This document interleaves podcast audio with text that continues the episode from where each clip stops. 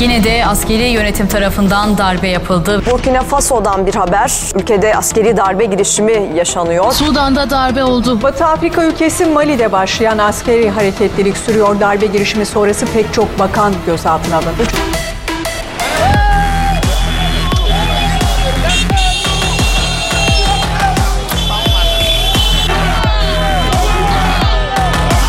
Darbeler kıtası Afrika. Afrika'daki darbelerin perde arkası. Birinci Dünya Savaşı'ndan sonra Afrika'daki ülkelerde hükümetleri devirmeye yönelik darbe girişimleri seçimlerden daha sık yaşandı. Uluslararası araştırmalar Afrika kıtasının darbelere en yatkın bölge olduğunu ortaya koyuyor. New York merkezli Council on Foreign Relations tarafından yapılan araştırmaya göre sadece son 50 yıldan bu yana Afrika kıtasında başarılı başarısız en az 200 darbe ve darbe girişimi yaşandı. Yine aynı araştırma verilerine göre Afrika'daki darbelerin çoğunluğu kıtanın batı bölgesinde gerçekleşti. Nijerya, Fildişi sahili, Senegal, Moritanya, Mali, Nijer, Gana, Liberya, Burkina Faso, Benin, Togo ve Gine'den oluşan Batı Afrika bölgesi, Afrika'daki askeri darbelerin %70'inden fazlasının gerçekleştiği yer olarak göze çarpıyor. 1960'ların başlarında Afrika kıtasındaki bağımsızlık adımlarından sonra neredeyse tüm Afrika ülkelerindeki ortak kanı baskının ve sömürünün biteceği yönündeydi. Ancak sömürgeci güçler Afrika ülkelerine bağımsızlığı aslında sadece kağıt üzerinde vermişlerdi. Gerek kolonizasyon anlaşmaları, gerekse yerel işbirlikçi politikacılarla birlikte kıtadaki varlıklarını ve sömürülerini sürdürmeye devam ettiler.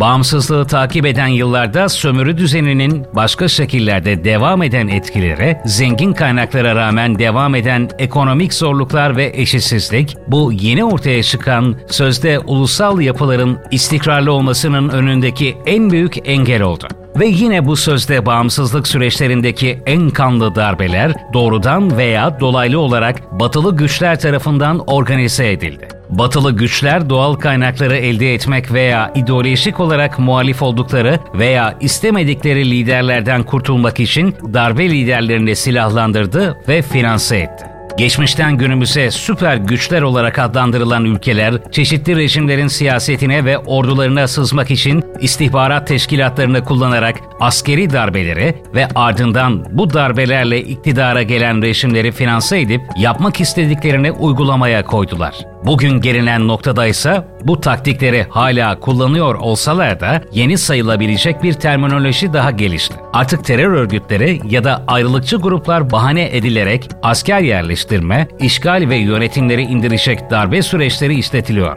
Bunun son örneklerini yakın zamanda hem de sadece 15 aylık kısa bir dönem içinde Batı Afrika'da bulunan 4 ülkede daha gördük. Sudan, Gine, Mali ve son olarak geçtiğimiz günlerde Burkina Faso. Batı Afrika'da Burkina Faso darbe girişimlerinin en başarılı olduğu ülke konumunda. Fransa'dan bağımsızlığını kazandığı 1960'tan bu yana 7 kez darbe yaşanan Burkina Faso'daki son darbe de yine benzer sebeplerle gerçekleşti. Darbelerin sebepleri ve arkasındaki güçler. Afrika'daki yönetimler kağıt üzerinde kazandıkları bağımsızlıklardan önce de sonra da sadece tek bir dünya gücüyle bağlantı kurarken artık kendi iktidarlarını devam ettirmek için diğer küresel güçlerle de ittifak arayışına giriyorlar. Afrika'nın stratejik konumunu, geniş pazar imkanlarını ve zengin yeraltı kaynaklarını kullanmak isteyen birçok aktör özellikle son 20 yıldır Afrika'daki ilişkilerini ve yatırımlarını arttırdı. Çin, Rusya ve Türkiye'nin adımları sömürü düzenine devam ettirmek isteyen Fransa başta olmak üzere Batı ülkelerini rahatsız ediyor. Çin, yıllık 200 milyar doları aşan Çin-Afrika ticaretiyle şu anda Afrika'nın en büyük ticari ortağı pozisyonunda. Amerika merkezli Rand Corporation verilerine göre şu anda Çin'in sahip olduğu 10 binden fazla firma Afrika kıtasında faaliyet gösteriyor. Ayrıca Çin son dönemde Afrika'da askeri faaliyetlerini de arttırarak ve yurt dışındaki tek askeri üssünü Afrika'da hayata geçirdi. Rusya'ya gelecek olursak, Çin'e benzer yatırımların haricinde Rusya şu anda Afrika'nın bir numaralı silah tedarikçisi durumundadır. 2021 SPRI verilerine göre Afrika'nın toplam silah ithalatının en az %35'i Rusya tarafından karşılanmaktadır. Rusya'nın Sudan başta olmak üzere 6 Afrika ülkesinde askeri üst girişimlerinde bulunduğu da biliniyor. Ve Rusya, Wagner grubuyla son olarak darbe yaşayan Mali'de dahil olmak üzere birçok Afrika ülkesinde varlığını genişletiyor. Yatırımlarının siyasi çevreler tarafından desteklenmezse kalıcı olmadığını fark eden bu yeni aktörler özellikle askeri ve bürokratik unsurlarla çok daha sıkı temas kuruyor. Yeni aktörlerin sunduğu imkanlar gelişmek isteyen bu ülkeler için Fransa'nın sunduklarından çok daha çekici görünüyor.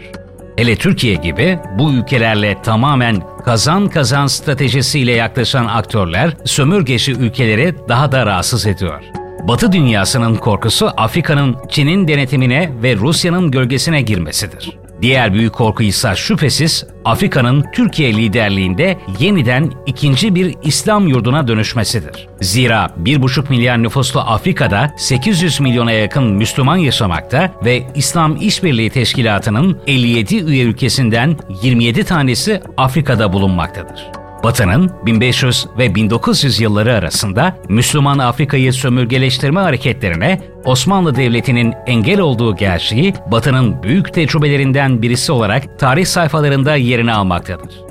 Osmanlı Devleti ile Afrika ülkeleri arasında 400 yıl 400 yıl süren tarihi ilişkiler ve din birliği bugün de Türkiye'ye büyük stratejik avantajlar sunmaktadır. Bu bağlamda 2000'lerin başından itibaren belirlediği politikalarla Afrika'ya yeniden dönen ve gerek yatırımlarla gerek izlediği kazan kazan stratejisiyle gerekse de Kızılay, TİKA ve Yunus Emre Vakfı gibi kurumları aracılığıyla yaptığı insani yardımlarla Türkiye-Afrika ilişkileri yeniden üst boyutlara ulaşmıştır.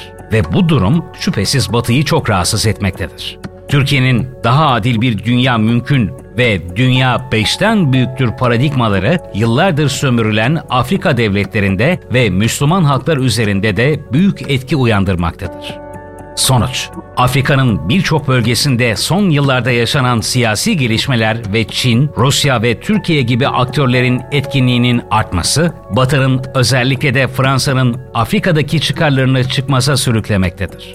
Sadece son dönemde Mali ve Burkina Faso'da yaşanan Fransız karşıtı gösteriler de bunun en büyük kanıtı olarak gösterilebilir. Diğer yandan örnek olarak Fransa 1961'den beri 14 Afrika ülkesinin ulusal rezervlerini elinde tuttuğu ve Fransa hazinesinin Afrika'dan yıllık 500 milyar dolar kazanç elde ettiği gerçeğini göz önünde bulundurursak gelişmelerin neden Batı'yı bu kadar rahatsız ettiğini ve darbelerin perde arkasındaki gücü daha iyi anlamış oluruz. Tüm podcastlerimiz SoundCloud ve Spotify'da gündeme dair her şey kanalımızda. Abone olmayı unutmayın. GDH ديجيتال